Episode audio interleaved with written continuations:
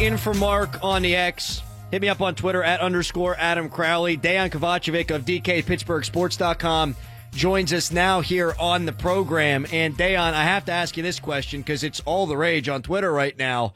It's not going to happen, but should the Steelers sign Le'Veon Bell at a cheap cost? Oh no, no, no, no! You want to turn this into a full-fledged answer, Crowley? I can. I mean, I can attempt it, but no. I mean, there's a million reasons why not to. Not least of which is, you know, what's funny. I I get the vibe, whether it's on social media or comments on our site or whatever, that everybody's viewing this from the narrative perspective. Like, well, he wasn't as bad as AB, so we can take him back. This isn't about narratives. Go to 2019 and 2020, the past two seasons, including this partial one, and look at the 53 NFL running backs who have enough yards to to qualify for the rushing title. Out of those 53, Lev's yards per carry, 2.9 per game, is 51st out of 53. That's the problem. Everyone's thinking about Le'Veon Bell from four years ago. He hasn't done anything in the in the league for a long time now, other than to get hurt occasionally. Couldn't agree more. And then you throw the baggage potentially on top of that, and yeah, that's sure. going to be a hard note from me. I think and I know that Mike Tomlin, Ben Roethlisberger, the Rooney family, Kevin Colbert, they all got a bad rap from a lot of the people in the national media for the way things went down with AB and Le'Veon Bell. This just crystallizes an opinion that I have, and I know that you have as well, that really Mike Tomlin did as good of a job with those guys as you could do. And those guys were the problem. There wasn't some culture shock. There wasn't some culture problem here. It was two guys acting like knuckleheads. No, that's that was the, the line that I was using at the time. I actually kind of beat it into the ground. Was there's no circus. There's just two clowns, and you know that wasn't all that popular at the time. That sentiment because a lot of people, a lot of people, not just national football media or whatever, but I think a lot of local fans as well were pointing the finger at, at Tomlin. Not so much at Ben. That was weird stuff that happened with the national media afterwards. It still can't really be explained, other than just a desperate attempt to try to keep some narratives going uh, because it was doing real well for them. You know what I mean? In the ratings, like, oh, these guys are gone. What do we do? Uh, I don't know. The quarterback's still there. Okay, let's get let's him. Crush him. Uh, yeah, right. Um, in in this case, you know, the Steelers shouldn't be made out to have been geniuses in this scenario either. And I'm, I, I'm a little leery of that today as well too. There's a lot of fans that are going, well, the Steelers really knew their stuff when they. No, no, they also offered Le'Veon Bell an even bigger contract than the Jets did. Okay, so I mean, they basically they got a little lucky, is what happens, um, and and and they did to their credit. But there's no way they'd, they'd reverse course on it. No chance. Adam, this is really really simple. They're four and zero. Oh. Yep. Talk to any football coach whose team is undefeated and ask that football coach if he'd risk anything at all to jeopardize what's happened to make that team 4 0? 100% of them will say no.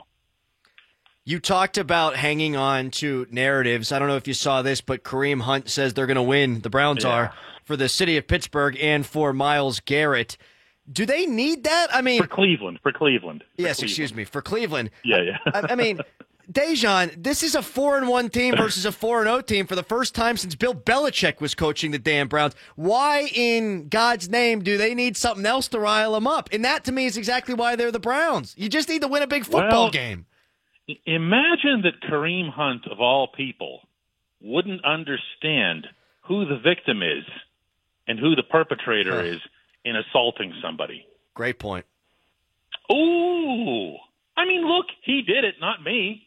You know, this is this is uh, this is the kind of stuff that you he, he sets himself up, and really he sets the Browns up as looking like they're all talking like that. And I don't believe for a second that they are. I mean, I know they have a couple of brash guys over there, whether it's Garrett, whether it's Baker, um, you know, Kareem Hunt, OBJ talks quite a bit. I can't picture these guys after their initial reaction in Cleveland, including Baker Mayfield, you'll recall, at at saying, "Wow, no, that was wrong. That wasn't football," meaning swinging the helmet. This was even before it got into the the really crazy stuff. that all of a sudden these guys are sitting over there in their locker room in Berea, Ohio, all week practicing, saying, "Man, let's get one for Myles because of that sob Mason Rudolph." It's not happening. There's no chance. No one's that insane except for Kareem Hunt because he knows what it's like to have somebody go after him for doing something legitimately wrong. Dejan Kovacevic of DKPittsburghSports.com joining me, Adam Crowley, filling in for Mark Madden on the X. He's brought to us by Walnut Grill, American Eatery, and Bar. Dejan, is this one of those things where you're not going to pick the Browns to beat the Steelers with Ben Roethlisberger until you see the Browns beat the Steelers with Ben Roethlisberger? well, I'm not too big on historical matchups, and I understand that's a great way to lose money. Uh, if you're a betting uh, individual when it comes to sports, you're never supposed to bet against streaks and all that other stuff. The part that has me leery about the matchup is that everything has gone a little too swimmingly for the Steelers. And I have a feeling that, you know, they've gone against teams that have sent certain facets at them that have challenged them, like we saw with Philadelphia and the and the front line that they sent uh, at the Steelers' offensive line and at Ben Roethlisberger. They had to do things to adjust. They haven't gone after. They haven't played a team that's as complete as Cleveland. Wow, that sounds silly to say, doesn't it? It does. But but it but it but it's the truth. It's true. The, the Browns have done things on that well on both sides of the ball, and they also appear to have gotten better with each passing week at both things. So I think that presents a challenge for the Steelers that they haven't faced in the first four games. And as such, I'm nowhere near as comfortable picking the Steelers this week as I was the first four. Adam, look, these first few games that they played, for the most part, you could condense it down to one thing, and that was that the other team wasn't at all equipped to handle the Steelers' pass rush. Period. The end. Nothing else to analyze. They were going to eat the other team's quarterback alive and there wasn't anything the other team could do about it. That's for the most part what happened.